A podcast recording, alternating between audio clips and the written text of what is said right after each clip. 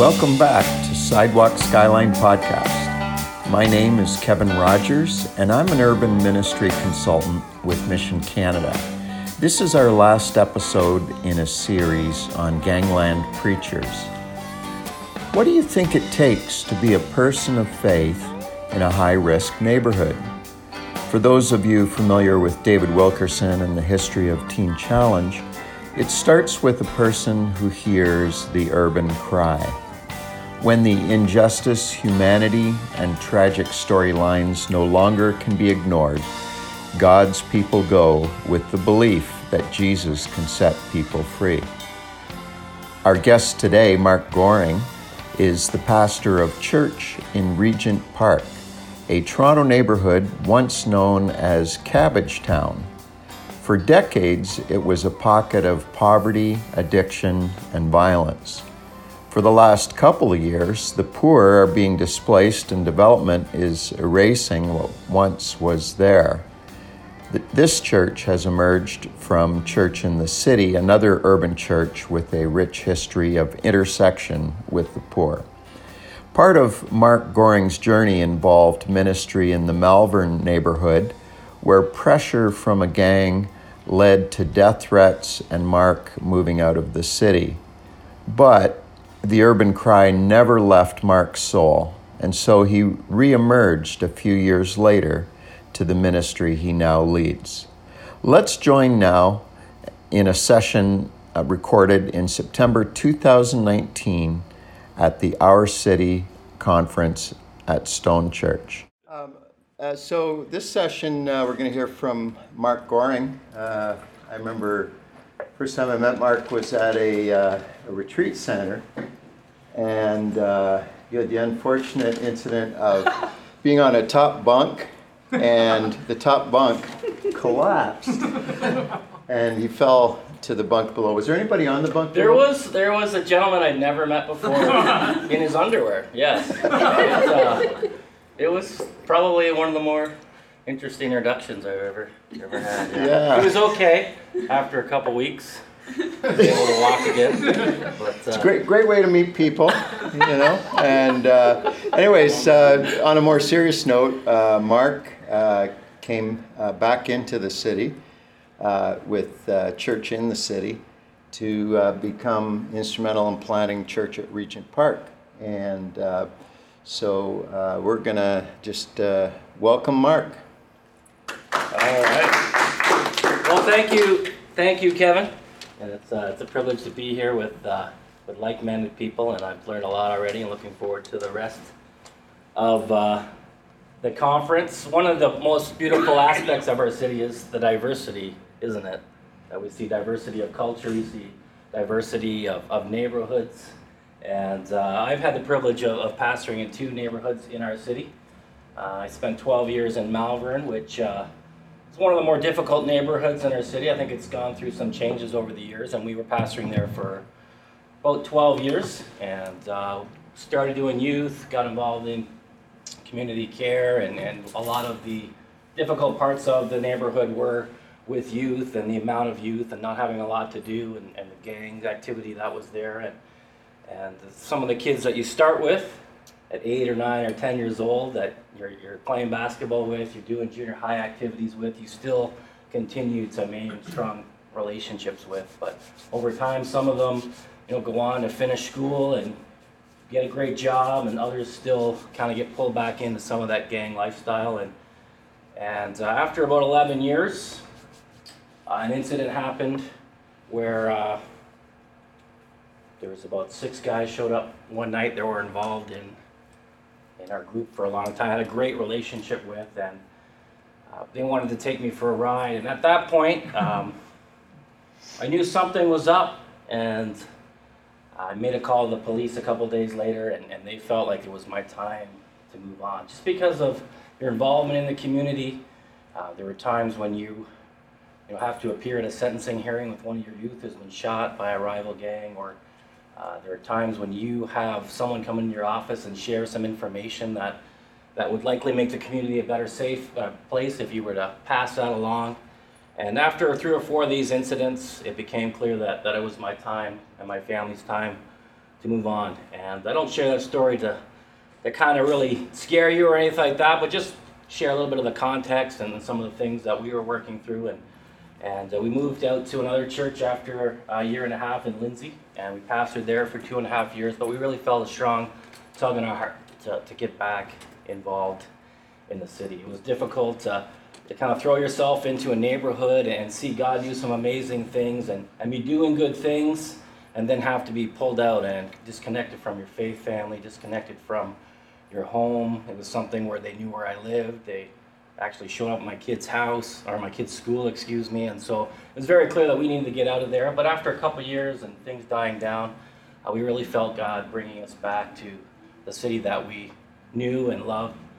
And um, Pastor David Wells came to our church in Lindsay in September of, uh, of 2015 and preached a message that was really talking about the initiatives of, of getting back involved in urban centers and, and church planting and, and getting involved in post secondary institutions.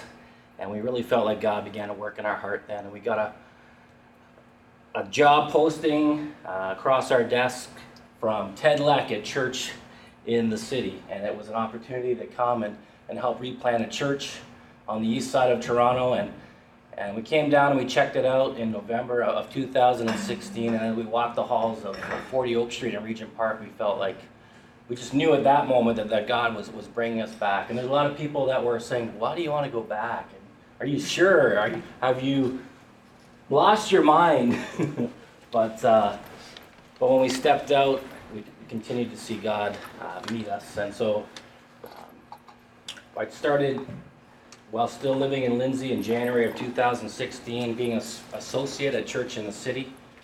And uh, Church in the City was planted by Stone in 1985, and then 1980 or 1994 they uh, started a church on the east side of Toronto, and it was uh, called Cornerstone Urban Church, and it has been relaunched in, in 2016 as Church in Regent Park. And we started as associates in, in both locations, and as the church in uh, Regent Park continued to grow, uh, we were officially launched as our own self-governing independent church about a year and a half ago, and we've continued to, to grow from six people that were were there th- those first couple of Saturdays to averaging probably about 60 people on a Saturday night.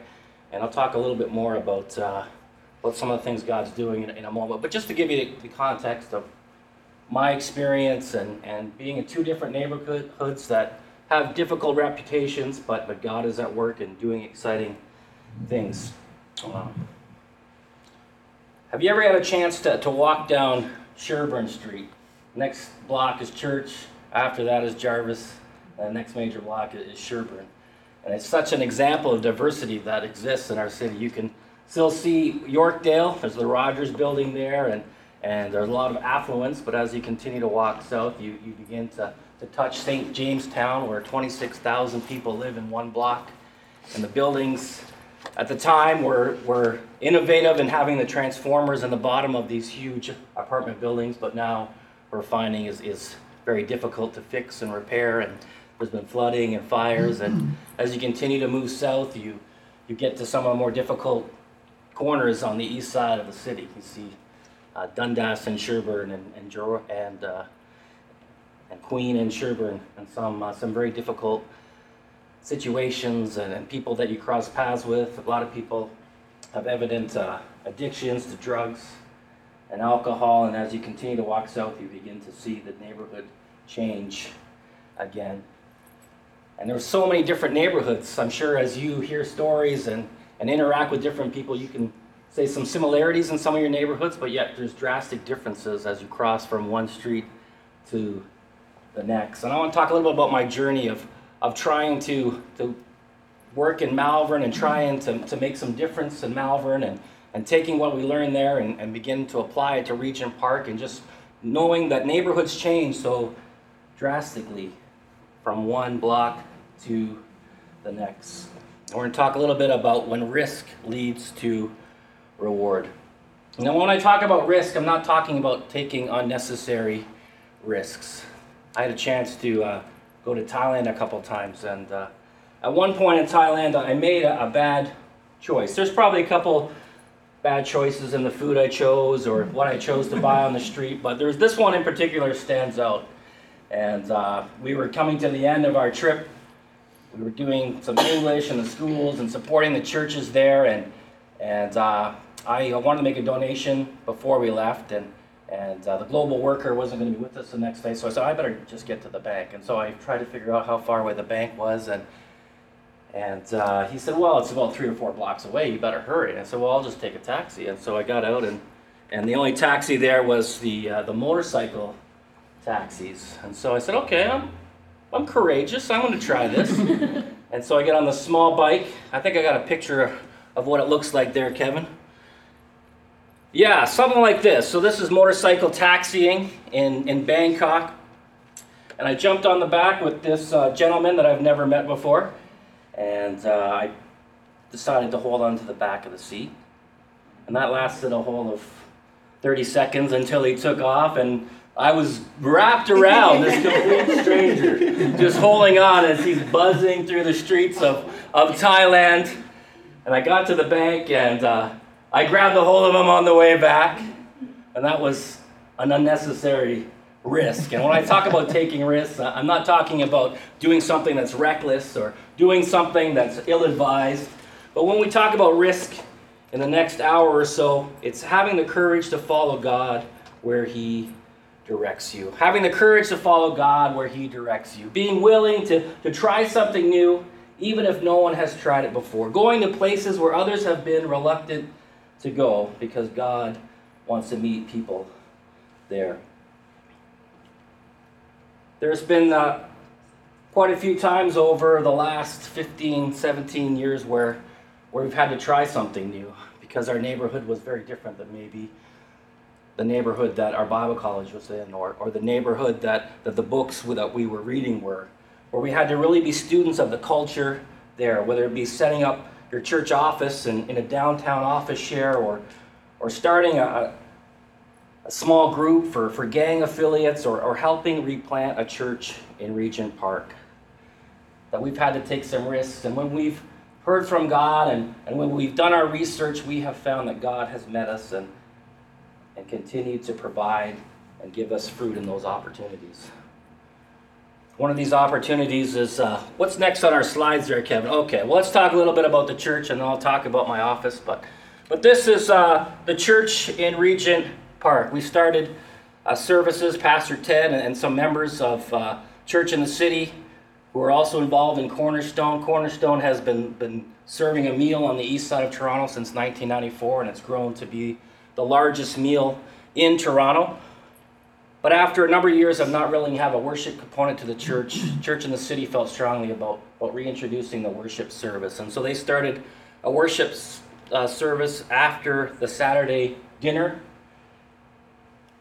At 6:35, the meal would wrap up at 6:30, and then they'd start a service at 6:35. And so as we uh, continue to do that every Saturday, I think there were six people at the first service, but uh, but as we continued to announce it and, and share about it and get to meet the people that, that people got up from the tables to eat and began to, to join us.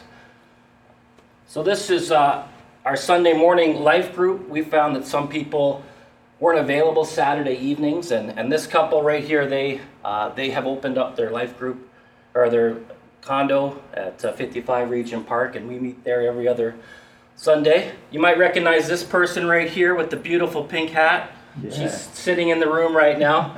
but you can see it's an amazing, diverse church. People from all over the world, people born and raised in Regent Park, young, old. And uh, God is just gathering people there. And uh, here are some of the gentlemen.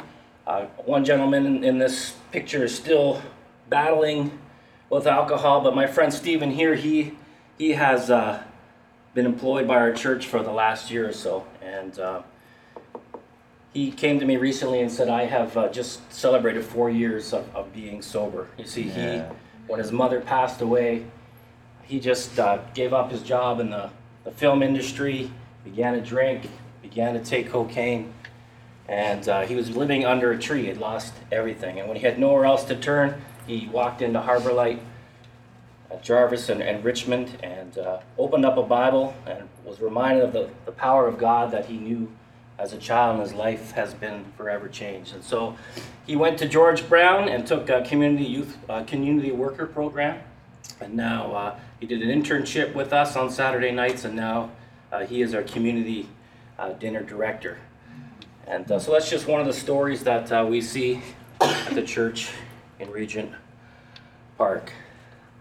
You may have seen this building on the news last night, unfortunately. We have seen a reduction in gun violence in Regent Park as the city has invested a billion dollars there and they begin to tear down uh, the, the older community buildings that were there since the 1940s and begin to create buildings like this.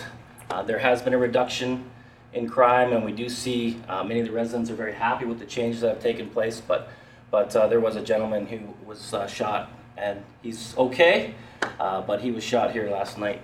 But this is where my office is, and uh, as the church began to grow and it became clear that uh, Church in the City was preparing to, to launch us out again as our own church and the church in Regent Park, we needed to, to look for office space. And you can imagine that uh, we're renting a building Saturday nights already to rent another office. Uh, our costs would begin to escalate, and so we began to look for creative ways uh, for me to, to be involved in the neighborhood and to have a presence there, but it not be too difficult to, uh, to pay for. And we came across the Center for Social Innovation, and it has three locations in Toronto. There's one at uh, Bloor and Bathurst, there's one in Spadina and Dundas, and there's one on the third floor of Regent Park Boulevard, uh, the Dundas, the Daniel Spectrum building. And so the mission statement of this office share is to, to make the world a better place. And uh, we got involved there. We attended some events there, and they were looking for volunteers. And if you volunteer for eight hours a week, you get free office space, free coffee, Oh, air conditioning,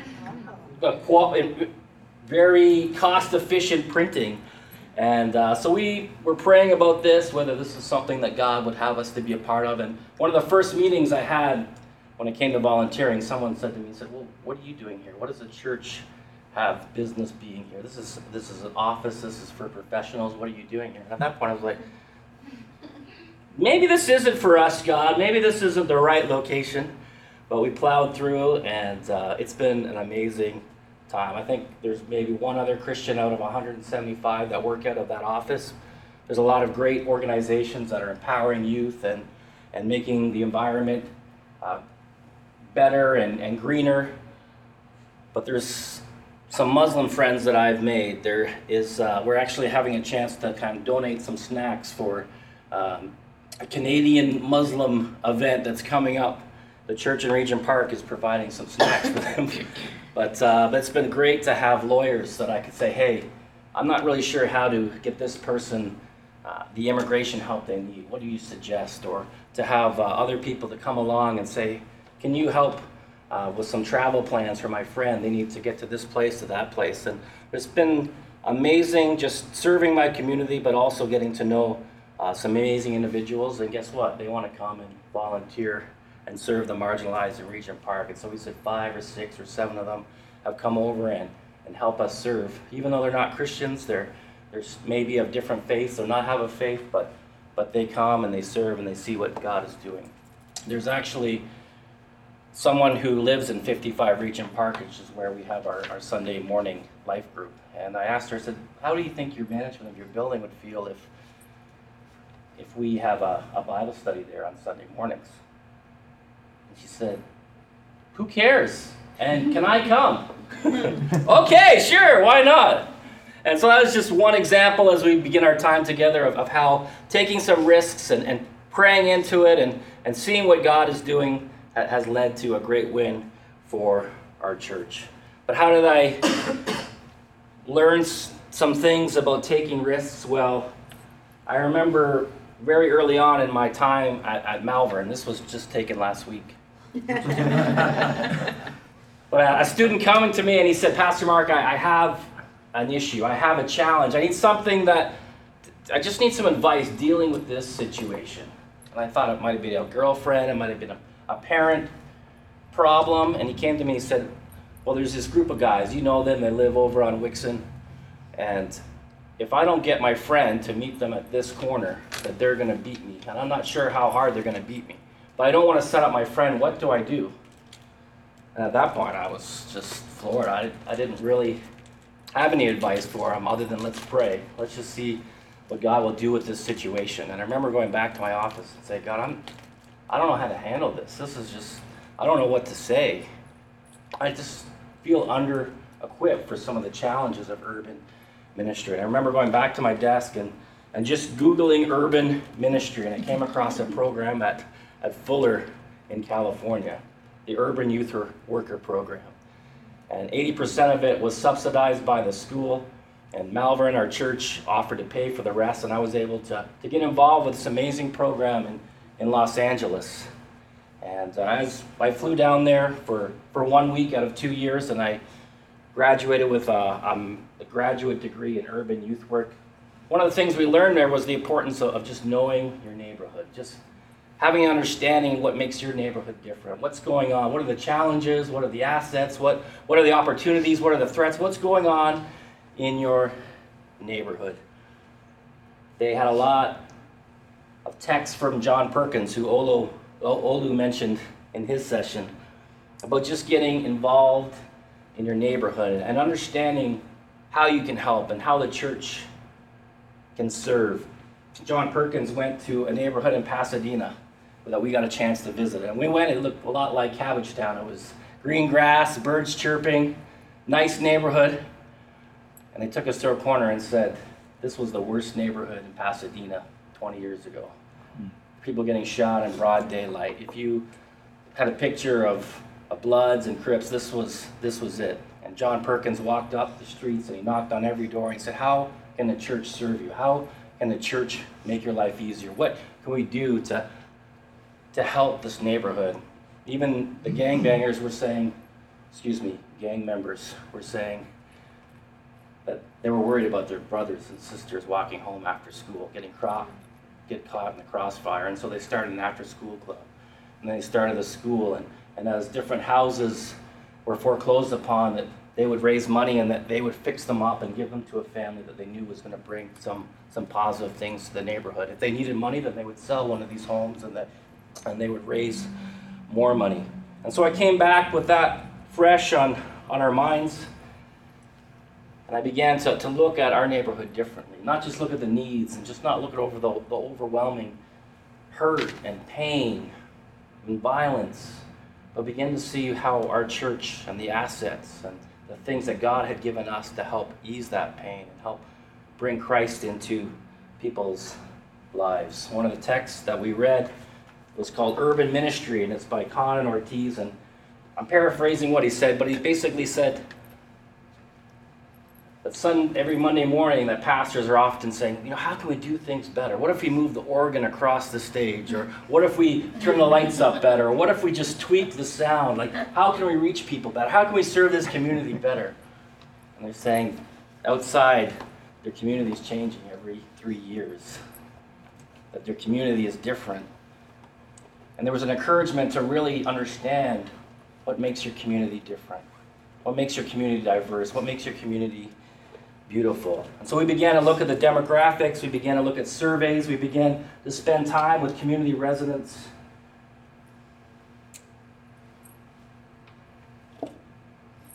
So the first thing that I, that I recommend when it comes to, to turning risk into reward is to know your neighborhood. starts with prayer. I'm sure we could all recount a story of how our prayer walk began in a difficult neighborhood. Or we've heard stories from Chicago or New York of how prayer set the stage for God to do something significant. And we see that in the New Testament, don't we? We see how the apostles and the disciples were very much spirit dependent when it came to where to go and what to do. Acts 8 mentions Philip He's returning and sitting in the chariot. He was reading the prophet Isaiah, and then the Spirit said to Philip, Go up and join this chariot. Philip ran up and heard him reading Isaiah the prophet and said, Do you understand what you are reading? Acts 16, something similar happens where Paul and his companions travel through the region of Phrygia and Galatia, having been kept by the Spirit from preaching the word in the province of Asia. When they had come to the border of Mysia, they tried to enter Bithynia, but the Spirit of Jesus would not allow them to. And so they passed by Mysia and went down to Troas. During the night, Paul had a vision of a man of Macedonia standing and begging him, Come over to Macedonia and help us. After Paul had seen the vision, we got ready at once to leave for Macedonia, concluding that God had called us to preach the gospel to them. Jesus' words before he ascends into heaven I have much more to say to you, more than you can now bear. But when he, the Spirit of truth, comes, he will guide you into all hmm. the truth. He will not speak on his own, but he will speak only what he hears, and he will tell you what is yet to come. He will glorify me because it is from me that he will receive what he will be made known to you. And so it starts with prayer. It starts with, with the Spirit leading us and guiding us. But we can also consult hard data. There's lots of great census from the city of Toronto. There's lots of great data from the government of Canada talking about employers and housing, language, the age of the, the people who live around the vicinity of your church. I think one of the most effective resources I found was a survey that was done by United Way, and they had surveyed 2,000 residents of Malvern of all different spectrum, very diverse grouping, and, and how they felt about their own community. And that was just eye opening to some of the things we heard. That the majority of the community wanted to move in three years. That the community was no longer the majority Caribbean, that, that the Southeast Asian people had been moving in, the Filipinos had been moving in, but yet we had still been, been catering to the Caribbean families from our church, which is great. They were moving in from, or driving in from Whitby and Ajax, but yet, what were we doing to, to reach the people that lived around the corner from us?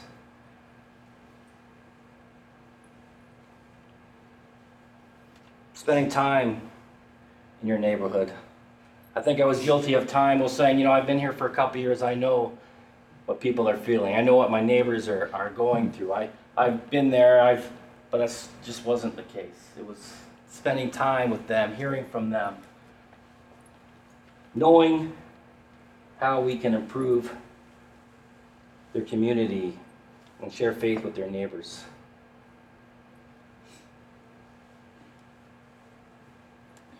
A lot of urban ministry, it, it advocates moving into that community, and I am 100% for that and, uh, and agree with it and support people. But what happens when a townhouse in your community is $1.3 million? and that was a challenge that we faced when we were moving back to Regent Park.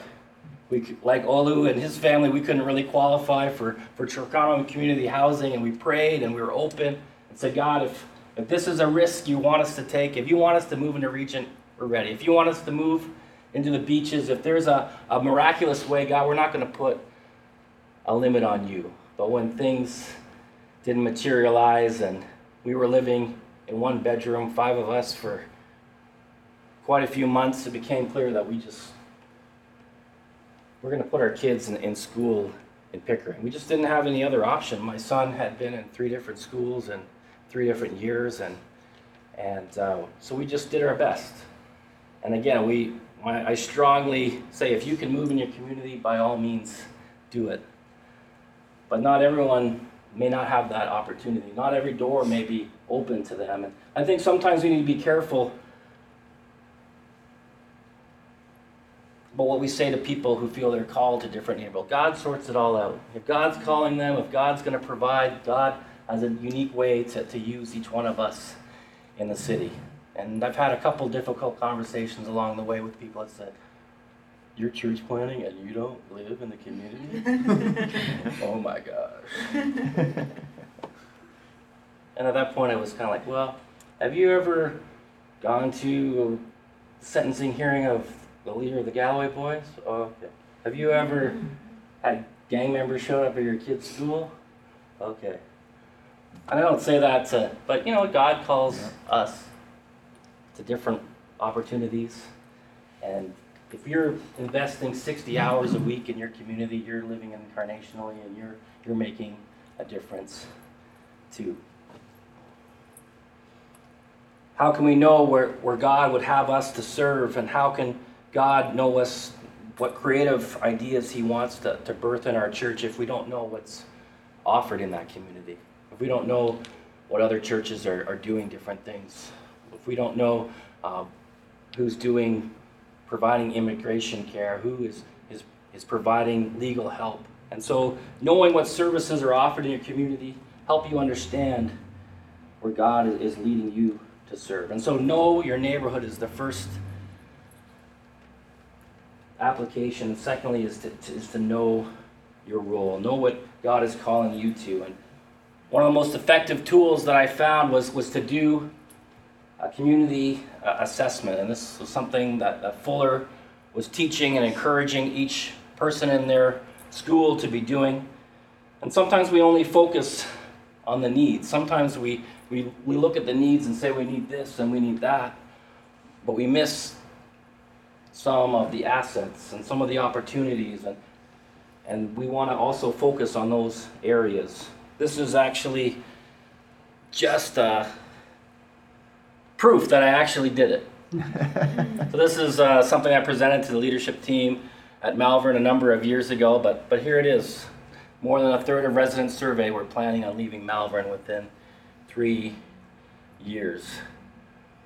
I think I have one more example of, of what uh, my community assessment looked like on the next slide, Kevin.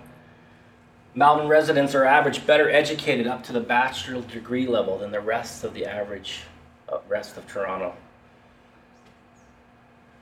And so, as you look at the, the data, you look at some graphs, you look at some surveys, you begin to, to put all that together. And may not all of it will be relevant, but you'll, you'll definitely say, you know what, this is relevant for us to know. This is the, the number one employer. This is how many youth are in this neighborhood. There is a growing number of young adults moving into this neighborhood, which is the case of Regent Park. And so we began to, to look at the needs. In 1994, Cornerstone Urban Church saw that there was a need to provide a meal on, on Saturday night. A lot of the other weekly services weren't available. There's nowhere for people to go, and so they started a meal. And that meal grew to be the largest in Toronto. And as the church over the years has, served that meal, we found that, that meeting these needs brought a lot of reward. I think initially it brought credibility to the church. The fact that you were there, that you were sitting and, and helping them when they felt like no, they had nowhere else to go or, or no one else was meeting their needs, that, that it built credibility of the church. Credibility was, was not only just with those who benefited from the meal, but it began to, to speak to the other residents in the neighborhood that this church cares, that this church is, is raising mon- money to provide this meal to, to whoever comes, regardless of where they sleep, regardless of what they look like, regardless of the things that they're facing, that it began to, to help bring credibility in the neighborhood. It's tough not to respect Christians who are serving the marginalized neighbors that everyone wants to, to not make eye contact with on the street And sometimes the opposite is true, where people say, well, what is this church doing? Or what is that church doing? Or, or don't they see that this is happening right in their, their neighborhood? And so I think meeting needs, it, it builds credibility with the people you're serving, but also with your community. Secondly, it builds community. that when you bring people from all walks of life, when we walked into the dinner on a Saturday night, we were expecting one thing and we saw something very different. That it wasn't just people who had an alcohol problem that needed a meal, it was people from all over the world that came chasing the Canadian dream and, and didn't materialize like they expected. There's people that were just lonely. There's people with mental health challenges that, that just became too complex for their own families to care for them, and they ended up on the street or they self medicated with, with drugs, and just the spiral continued downward. But we don't let people pick their own seats. They, they sit wherever there's a, a free seat. It's amazing to see people from all over the world. People have grown up in Regent, people that young and, and old, and it brings community together. One of the challenges the church faced initially was that everybody was very different. And so people may not have understood what everybody was trying to say. And there was maybe more than one occasion where there was a tense discussion as I gave the benediction. Well, we don't give benedictions, but as I closed in prayer at the end. And but it's amazing to see six months later how those people now hold hands and worship together, or how they are there for each other. And so it builds community when you meet needs and, and you bring people together. The meal has been helpful to, to bring churches of different stripes together. We have Pentecostal Assemblies churches and Baptist churches and Anglicans and Charismatics, Presbyterians, non denominationals, all serving the same people uh, from week to week. And thirdly, we found that meeting needs it, it builds builds character. One of the, the POC churches that serves on a bi-monthly monthly basis brought a gentleman who was a closet alcoholic and he came one night and he served and and he left in tears and, and he gave up alcoholism just because of seeing what could happen if he were not going to handle on things. And we see that happen regularly. And he's been sober for, for a couple of years now. One of the other unique stories is, is to see people that have come up from the dinner and, and come to church and been a part of our church for the last couple of years now. When we have a need to volunteer, we can call on our own church, the church in Regent Park, and say, hey, you know that meal that, that you used to, to benefit from? Remember that meal that, that you get on a weekly basis? We need you to help provide juice. We need you to help cook the meal. We need you to serve your community. And so, meeting needs, those are some of the things we found when it comes to providing a meal. And sometimes we get asked that why do we why do we do the meal? Isn't there a huge cost to that? Is what's the value of, of providing that meal? And I think not every neighborhood needs a, a feeding program. One of the adages you hear in Toronto is that no one goes hungry in Toronto. But we found in Regent Park and the neighborhoods that we're drawing people from that that they need a meal. What we found is we have met needs, and one of the needs that we found was with serving marginalized people is that that it makes a difference. But maybe there's a different need in your neighborhood. Maybe there's a different need in Jane and Finch. Maybe there's a different need in, in Yorkdale. But when you meet needs, when you meet them, then it builds credibility and it, it brings people together and it gives a place for your people to build character. Just one verse before we move on. Reminded of Micah 6 8. Speaking to the people of Israel, but it's applicable to us as well. What does the Lord require of us to, to act justly and to love mercy and to walk humbly with your God. So you know your neighborhood, and then you can begin to, to know your role and your place in your community. And so we look at the needs. Secondly, we look at the assets. What does your organization bring? What do your people bring to the neighborhood? What are some of the strengths that you have? I was a part of. Uh, the Global Leadership Summit, one of our, our donor churches, allowed me to come and, and be a part of it, and it was a very enjoyable time. I think the one takeaway that came about was with Craig Groeschel, who's the leader of, uh, of the Global Leadership Summit now. He was talking about when his baby was born, and his baby was going to be born on on Christmas, the sun, uh, Christmas Sunday. And he was the only communicator in the church, and the church was a plan and it was growing, but, but they didn't have anyone else to preach from, but he wanted to be there for the birth of his child, and so he filmed his message Saturday night. Well, now, if you know the Life Church, it's, it's grown to be one of the largest churches in the world, but most of the time they, they, they, feel, they, they have a video stream of Craig Groeschel preaching. But they stumbled upon that just by accident, and God used them. And he mentioned Peter and John at the gate, beautiful, and how they came across that, that beggar there, and they, he was asking for money, and they said, Well, we don't have silver and gold, but what we have, we give to you. And his point was that sometimes God speaks through what we don't have, too.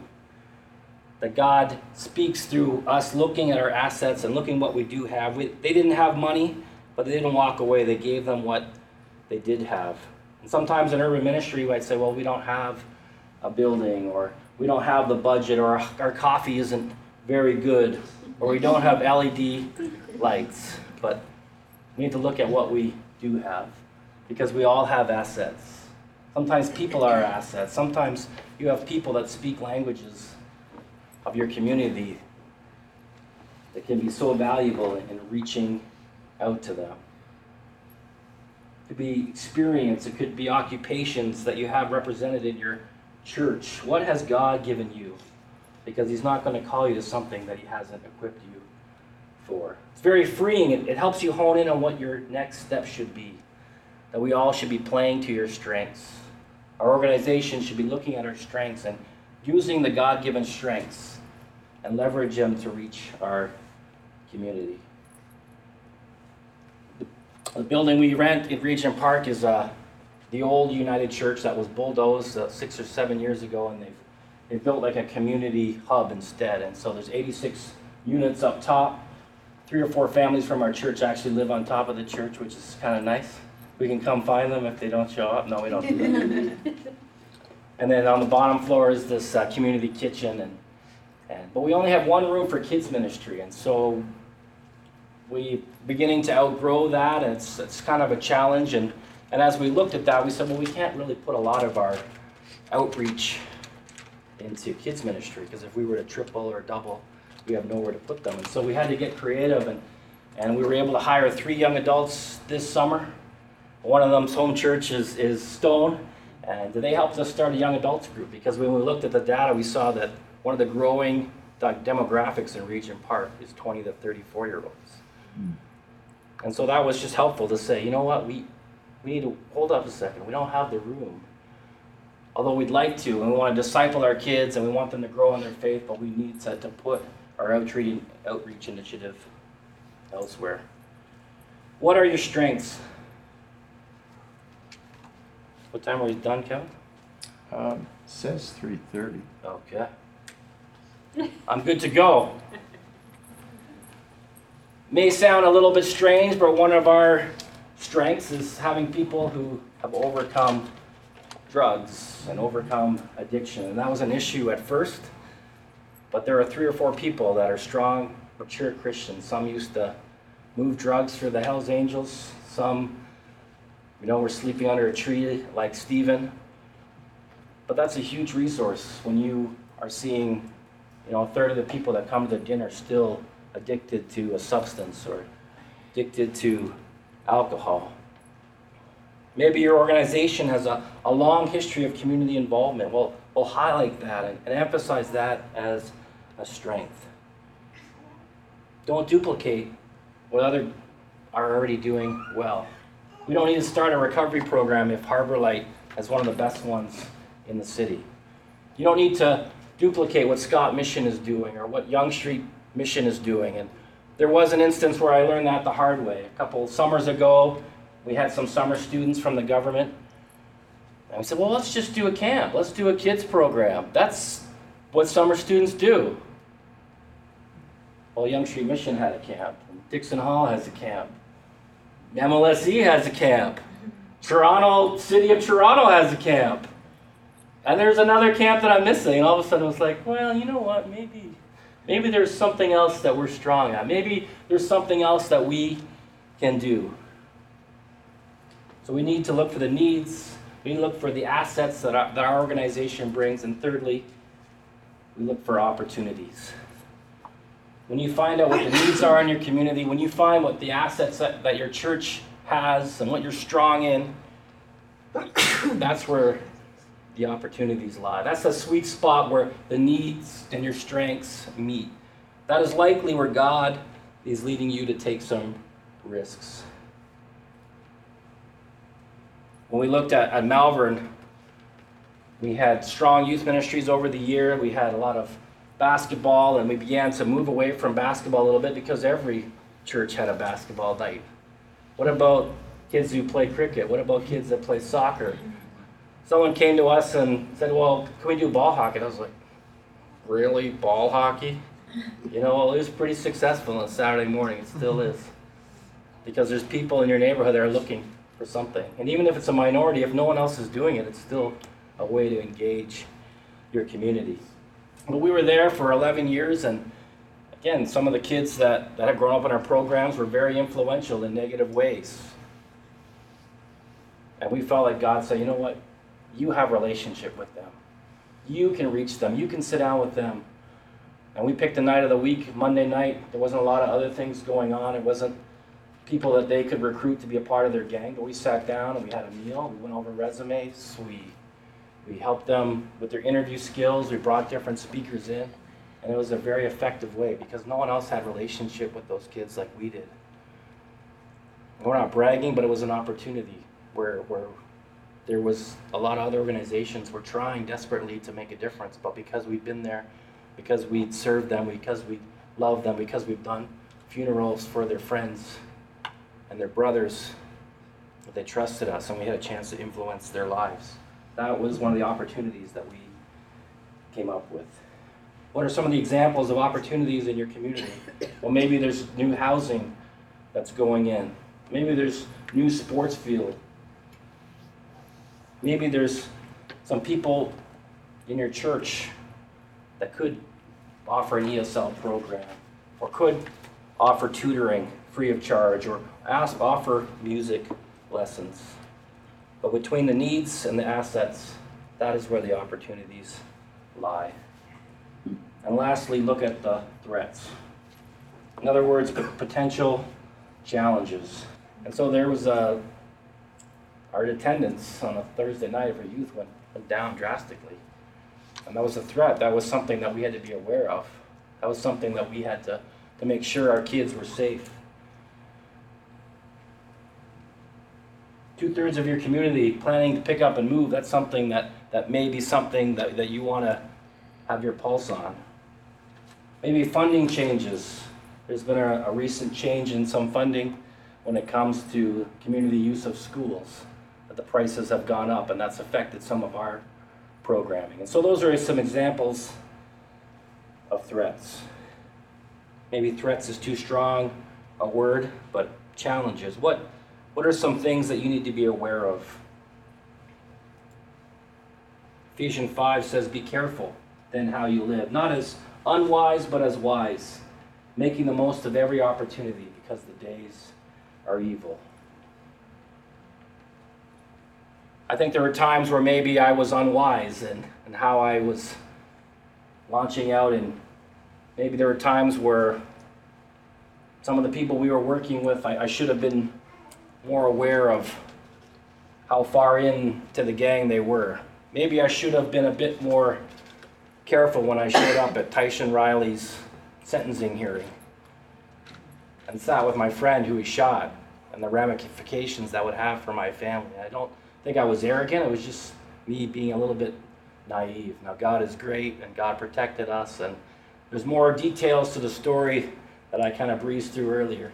But at one point, God said, you know what? Do not get in that car with that individual. And I didn't know why, but I believe God protected me and watched over me. And God does that for us. But I think looking back, I probably could have been more wise about how evil and some of the, the difficult things that are work in our neighborhoods. But God has his shadow, keeps us in the shadow of his wings, and looks out for us and cares for us. We've grown from a couple people at our first service to, to 65 on, on and we don't, don't say that to brag, but it's, it's, there's been some growth, and now all of a sudden we need to, to have a harder look at, at where we're putting our outreach energy. The, the size of our staff is, is still the same, and we just need to empower more leaders. We need to, to, to look at, at how and what we do next. And we believe God is between the need and the, op- and, and the asset, having young adults in in our congregation that, that they helped pull together a young adults group, and we feel that that's maybe something that God is is calling us to to, to get involved in and to get active in. But when you do this kind of work, when you pray into it, when you put together a community assessment, it helps bring clarity for, for what the next step is, for what the next opportunity is that God is leading you to. We can't do everything, and no organization should try to do everything. But a community assessment is a great foundation to examine your mission, your vision, and values that keep you anchored and focused on what God is calling you to. And so, after three and a half years since we had our first service, we just two weeks ago uh, released a new mission and vision for our church. And I'm working through, speaking through the, uh, the, the, values. And I think I have the, the mission and vision here. So, our, our new vision is to create, create an inclusive, just, and loving community which transforms lives and heals brokenness by loving like Jesus. And the mission is to lead others to a life changing relationship with Jesus by serving them at their place of their need. And one of our challenges is that there's one full time staff when we had six people, and there's one full time staff when we have 100 people. And we've had to empower people and we've had to train people up. And when you get to 30 people, all of a sudden it's like, okay, uh, who's going to count the offering? You've, I, you've been here for a month, right? Okay, what's your name again? Well, I'll show you how. And that's how it was initially, but it was, you know, you get to know people over time and you begin to empower them, and, and God provides people to step up and, and to lead, and they get behind you because they see the good that your church is doing in their neighborhood. And lastly, it's, it's fulfilling to be where God has called you to be at that season that He wants you to be there.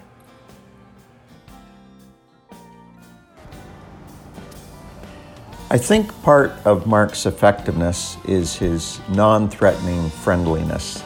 He loves people as they are, and he has a humble gravitas that makes him approachable. He truly is a gift to Regent Park. Check out the links in the show notes, and maybe you will want to find ways to support the good work going on there. For our next two episodes, we're going to present a recent conversation I had with a panel of people in ministry on both sides of the border discussing how Christians can respond maturely to racial tension. You'll want to hear this two part race talk featuring Chris Cobbler and Nellie Latchman from Windsor, Ontario, and Joshua Bowers and Kellen Brooks from Detroit area churches.